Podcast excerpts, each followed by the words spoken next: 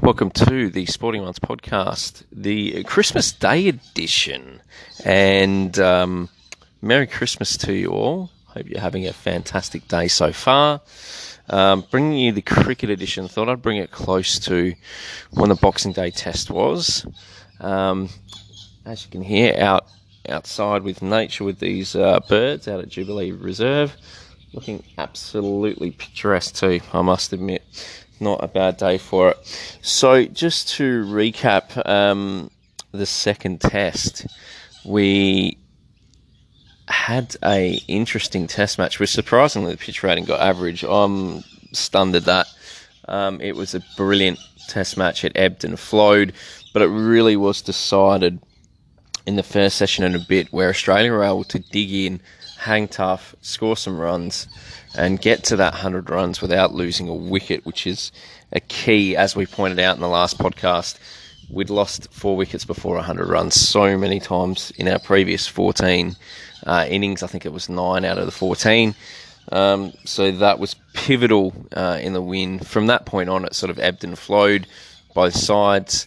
Um, but Australia was um, good enough to uh, get the victory and tie up the series 1 all uh, which we predicted um, would be the case going into Melbourne.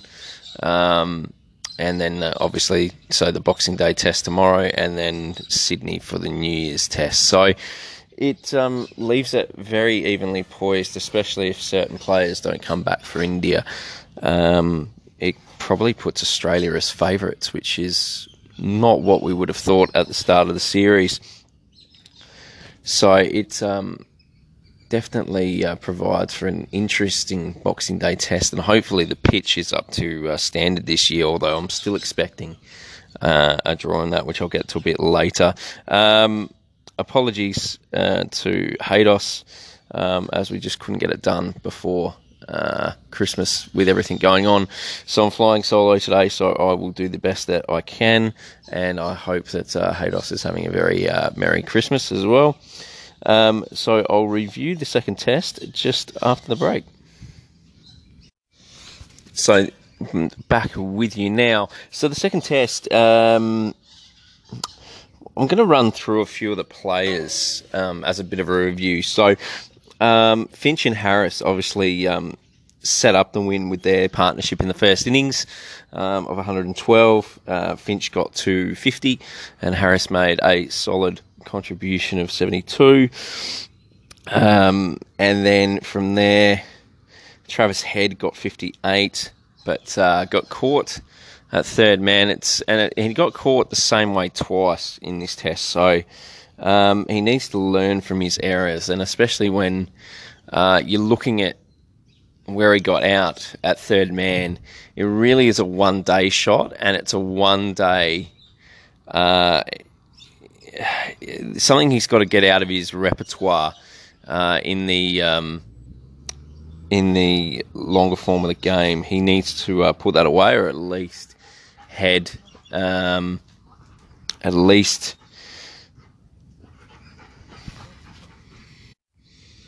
Yeah, he needs to get it out of his repertoire, or at least get over the ball. He can't be uh, playing um, cut shots, over third, fourth slip down to third man in the air in the uh, longer form of the game. So hopefully can learn that. Um, still needs to be positive though because his uh, positivity is definitely shining through and he's having a very decent series. Shaun Marsh, he got 45 in the first innings, but in the second innings got out fairly cheaply. The only reason why I can fathom why he's in the side is for leadership. It, it can be the only reason because he's he's having one good innings here and there, but he's not going on with it. Um, a, a, player at 35, given nine shots at a test at a test um, career, should really be pushing on. Um, Khawaja looked like he was in a bit of danger going into the second innings. He played a crucial knock of 72, which probably helped Australia win the test as well as uh, Harrison Finch. So he was really good. Um, Tim Paine seems to be growing with each match. Um, not only as a leader, but uh, also look, he's he's solidly solidly contributing with the bat. I wouldn't say he's um, a Haddin or a Gilchrist or a uh, Quinton de Kock, but um, he's definitely contributing solidly with the bat if he's going to make 30 or 40 and hang around, it's going to be hard for the opposition to get him out. So um, he's definitely maturing into the role as captain and into that role at number seven um, as a batsman. So that's uh, positive.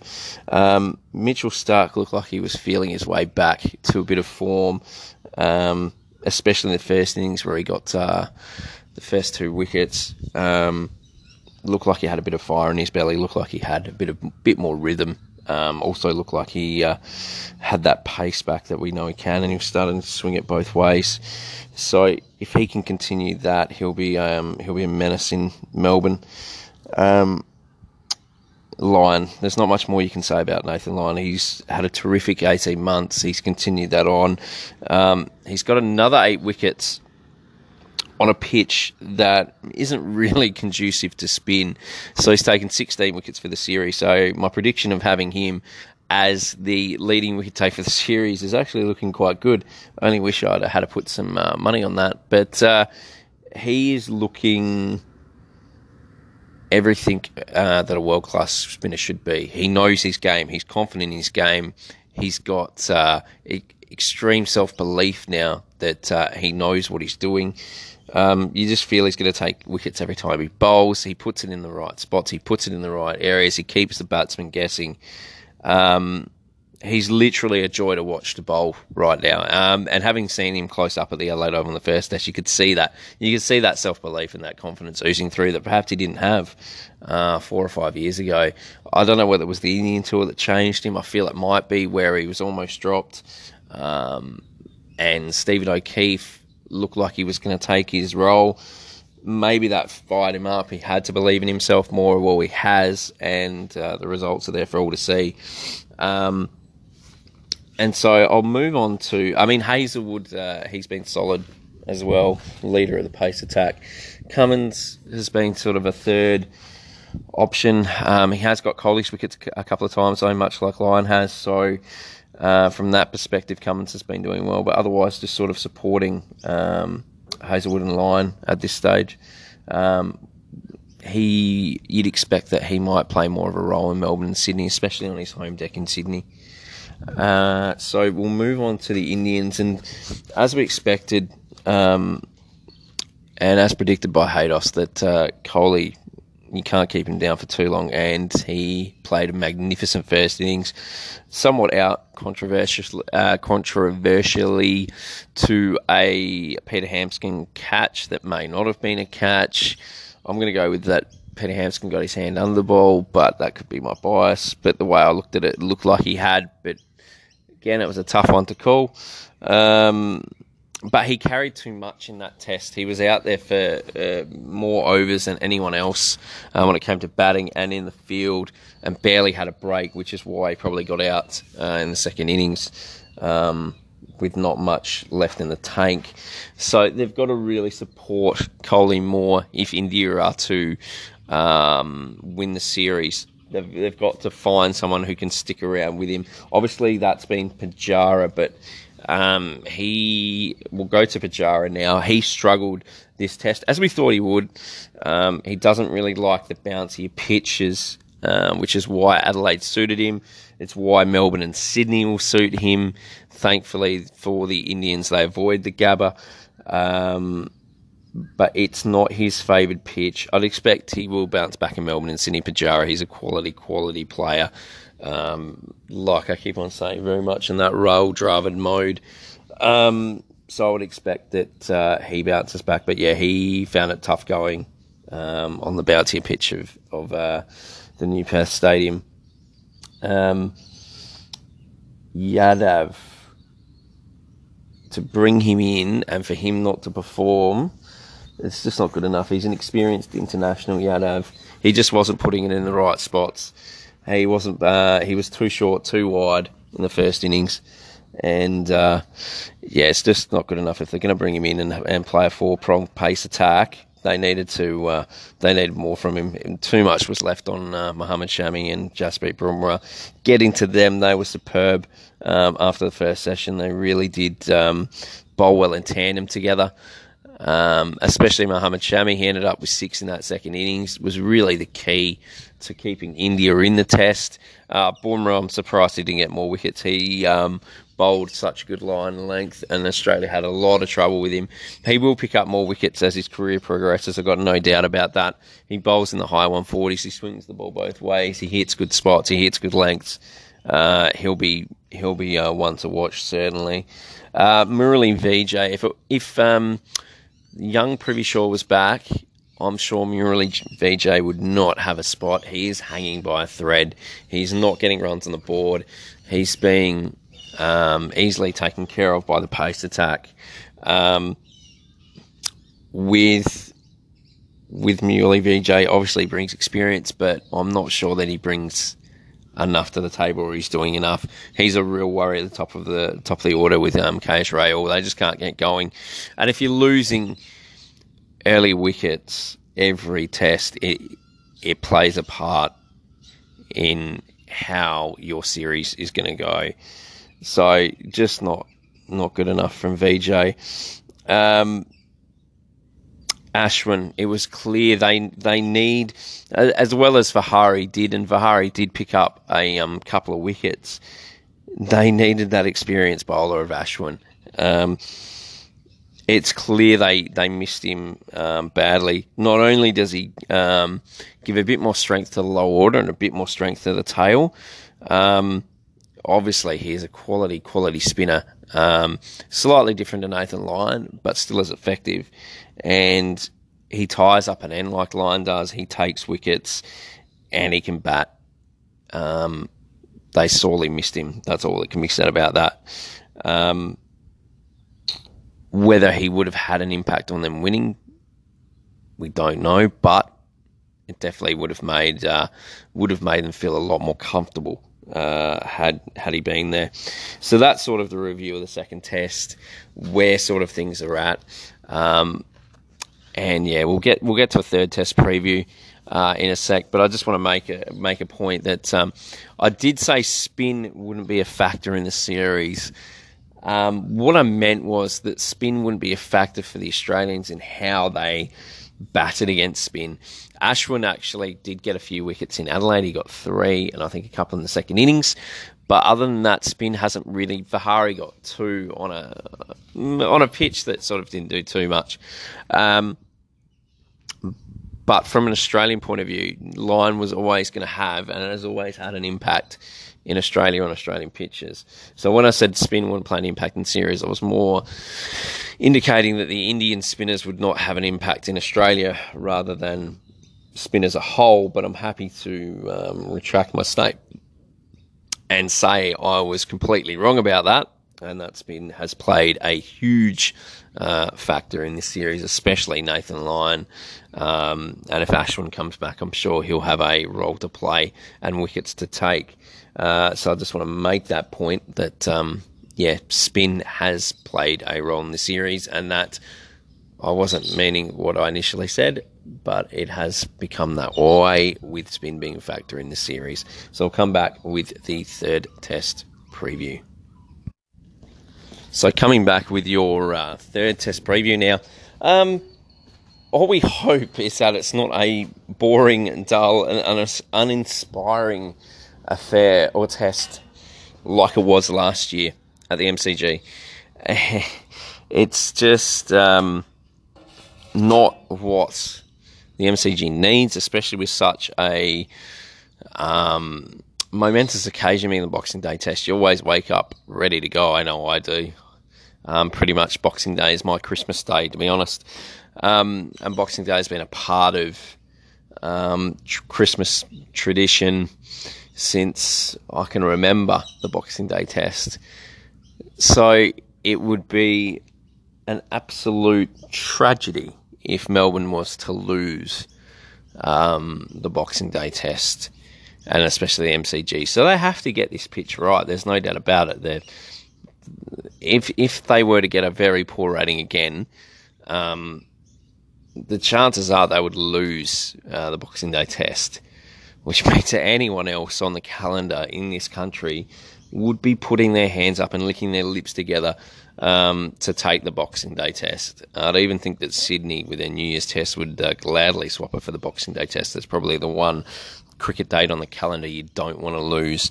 Um, so, in terms of that test, they have to get the pitch right. No one really knows what the pitch is going to do, but given previous seasons, um, you're probably going to need to rotate your bowlers a fair bit because it's not going to, uh, it's probably not going to provide too much uh, in that way. So, having a look at the third test preview, I've got a little bit of a rundown of players again. Um, Shaun Marsh, he needs runs and he needs big runs, not not a 60, not a 45. He, need, he needs to produce a century. He needs to produce something that says, I'm here to stay in this team. And at the moment, I'm not seeing it which is why the only reason I can think he's in the side is for, for, his leadership because he's one of the senior players. Otherwise, his head would be on the chopping block. Starc needs to keep um, plugging away to regain his best. We, we saw glimpses of it in Perth, and we, we saw him feeling his way back, and he and he did look a lot better, and it had a lot more rhythm than what he perhaps did in Adelaide. Um, he needs to keep going with that and he needs to keep finding his best because we've got an Ashes series just around the corner. and We need Mitchell Starc swinging that ball at 140 clicks over there in the UK with the Duke ball. So he needs to keep going with that. Mitchell Marsh, he's been doing a lot of lurking and a lot of talking. Um, I'd like to see less talk from him and more action. He might get that action, which I find staggering given that the selectors dropped him for being out of form he went back to Shield level, didn't find that form, hasn't found form in the Big Bash either, yet he's considered to be a chance to play in the Boxing Day test given the pitch conditions, which I find absolutely staggering that they would play a player, again, that's out of form. If we haven't learned lessons from the past, then what are we doing? Um, We've seen it before with Shaun Tait in Perth. He was nowhere near in form. He played, he got absolutely belted. We never saw him again. Um, Shaun Marsh a few years ago when he was out of form, got called up as an opener, had a horrible series, and we didn't see him for a couple of years either, which probably wasn't a bad thing. But it's his playing players out of form which really, really bugs me, and he's not in form. Um, there, there's a few options around, uh, around or options. Um, Marcus Stoinis for one.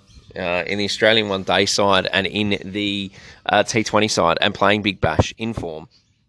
But no, we, we won't consider him. And the other one is Michael Neser uh, in very good shield form with the red ball as well, uh, bat and ball uh, for Queensland. And then along with um, his Big Bash form as well. So you got two players in form, two all rounders. If you want an all rounder that are in form that are not being considered, is bordering on a disgrace. But uh, yeah, it's uh, it's not uh, it's not ideal.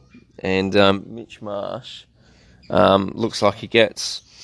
Like his brother, um, another chance, which would be probably now up to his fourth. Um, Yadav for India, he has to be dropped. Surely, if if if Ashwin is fit, he has to be dropped. Um, you can't have that kind of performance that he produced in Perth. I know it's harsh on him, but he's an experienced bowler. He's an experienced player, and to produce what he produced just wasn't good enough. It, it wasn't what India needed. It allowed Australia to get off the hook uh, at times, and uh, yeah, just just was not not what was needed. Um, Ashwin, if fit, he comes straight in for mine. There's no question about that. He's the number one spinner. Uh, he holds up an end, as we said, he takes wickets, and he also um, has that lower order uh, solidarity, um, which they severely lacked because as soon as he got past um, the wicketkeeper pant, there there was nothing left in their tail. Um, Virat Kohli, it was clear he needs more help now, whether that's from Rahane, whether that's from Pujara. Uh, whether that's from uh, Coach he just needs help. He needs someone to stay with him and someone to uh, someone to just uh, perhaps take a bit of the load off uh, what what occurred in the Perth Test. Um, Rahane, he's the key overseas. He averages more overseas than what he does uh, at home, and he has played some uh, good innings so far in the series, and he needs to uh, back that up because he can be the key to a test victory and he can be the key to staying around with Kohli um, if he can continue his form. I feel like a big score is not far away uh, from Rahane. Um, it's a matter of whether uh, also they stick with um, the young gun Vihari or whether they go back to Rohit Sharma again for a bit of experience. I think Rohit Sharma was probably a bit stiff that he was the one that got dropped after the um, after the first test, but clearly they wanted a um, they wanted a spinner in there, and although Vihari is not a full time spinner, he's at least a part time spinner that is very, very, um, very, very adept um, at that part as sort of a batting all rounder. So they took the option with him. So it'll be interesting to see whether they go back to Sharma if Ashwin is fit. So it, it's going to be an interesting third test. Will it come down to the toss? I'm not too sure. Um, for mine, it's got draw written written all over it. Um, depending on the weather as well, whether that plays its part in Melbourne, which you never know. Um, in terms of leading wicket takers for both sides, I'm going to go with Lyon again um, for Australia. He's just at the top of his game, and I can't see why you wouldn't um, predict him to be the leading wicket taker for India. I'd go with if Ashwin is fit, then it's got to be Ashwin. If if Ashwin isn't fit, then it's um, for mine. I think Bumrah can can outshine Sharma here and um, show what he's made of. Uh, in terms of leading run scorer as well, I've been burnt twice with Shaun Marsh. I'm not going to make that same mistake again. Uh, I think uh, Marcus Harris might just enjoy um, playing in front of his home crowd. He he's got a bit of spunk about him. He's got a bit of um, He's got that real likable character. Um, he scored some early runs. He's got a bit of confidence up. I think he can uh, he can score the most runs this test, and probably as a backup, I'd probably predict Khawaja um, would be the uh, would be the other one. In terms of for India, uh, I think Pujara, um, Pujara can score the um, can score the most runs for India in this one. Uh, back up I'd say Rahane or Kohli would be your other two if you're looking to have a dabble at um, at a bit of a bet. So I'm going to predict a draw. Um, and yeah, look, hopefully we head to Sydney with a bit more of a um, clearer idea of uh, how the series is looking. And it could end up be that Sydney's the um, Sydney is the test decider, which would be uh, which would be nice for a change because Sydney. Uh, has had a few dull, um, dead rubbers in its time over recent memory. So it'd be nice to go to Sydney with something to play for. Um, interesting stat that a uh, colleague sent to me over the last 10 years with um, centuries and fifers, which I'll, I might just, um, before, we, before I sign off, just quickly speak about uh, after the break. So back with you after the uh, return after the break, and um, yeah, my mate sent me a um, interesting stat uh, from Rick Finlay, the statistician, and it's that um, basically centuries and fifers and tests in um, the calendar year over the last ten years, and there's a significant difference in each season leading up to this year where centuries have far outweighed fifers. So in 2008, it was 95 centuries, 52 fifers. 2009, 97 and 42. 2010, 98 and 56. 2011 was a bit close, it was 72 and 49. 2012, 89, 57. 2013, 89 and 64. 2014 was a massive um, discrepancy. It was 110 centuries and 50 fifers. Uh, 2015 was 83 centuries and 41 fifers. 2016, 90 centuries and 61 fifers. 2017 was 92 centuries and 55 fifers. In 2018, going into the Boxing Day test, we're at 65 centuries and 65 fifers. Staggering that the correlation now is um, on par, uh, which can be interpreted several different ways. There's been the high profile retirements of De Villiers, AB de from South Africa, Sangakkara from Sri Lanka, obviously the suspensions of Smith and Warner um, in Australia. Uh, ben Stokes has also been suspended for England.